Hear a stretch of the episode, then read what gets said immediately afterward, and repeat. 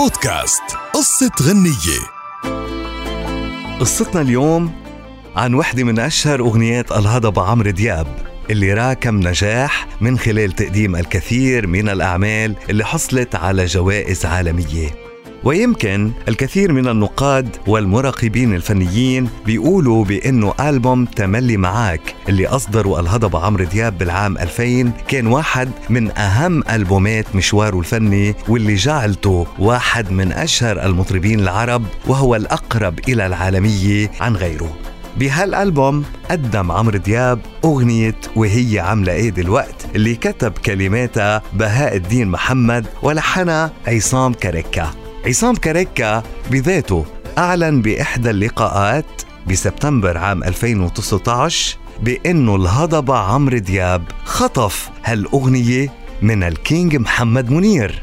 وكان بيقصد بأنه خطف وقت اللي سأله أنت بتحضر أي حاجة لمنير فقال له عصام كاريكا في أغنية عم حضرها لل king محمد منير بعنوان وهي عاملة إيه دلوقت؟ وقال كاريكا كمان بأنه عمرو دياب فنان ذكي جدا فهو عنده جمهور كتير كبير وال king محمد منير أيضا عنده جمهور كتير كبير. طيب ليه ما بياخد من جمهور محمد منير بهالطريقة الذكية من خلال تقديم أغنية قريبة من اللون المحبب لكثير من الشعب المصري وعشاق ال king في العالم العربي؟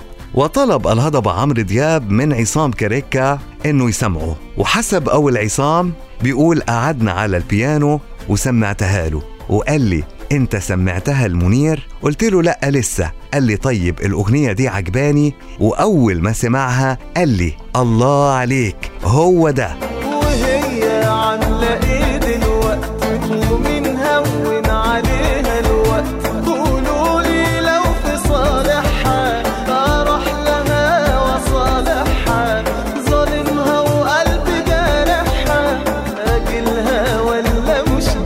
وسمعناها للموزع طارق مدكور وقال لنا نعملها على شكل تفوف زي أغاني محمد منير ومنيب.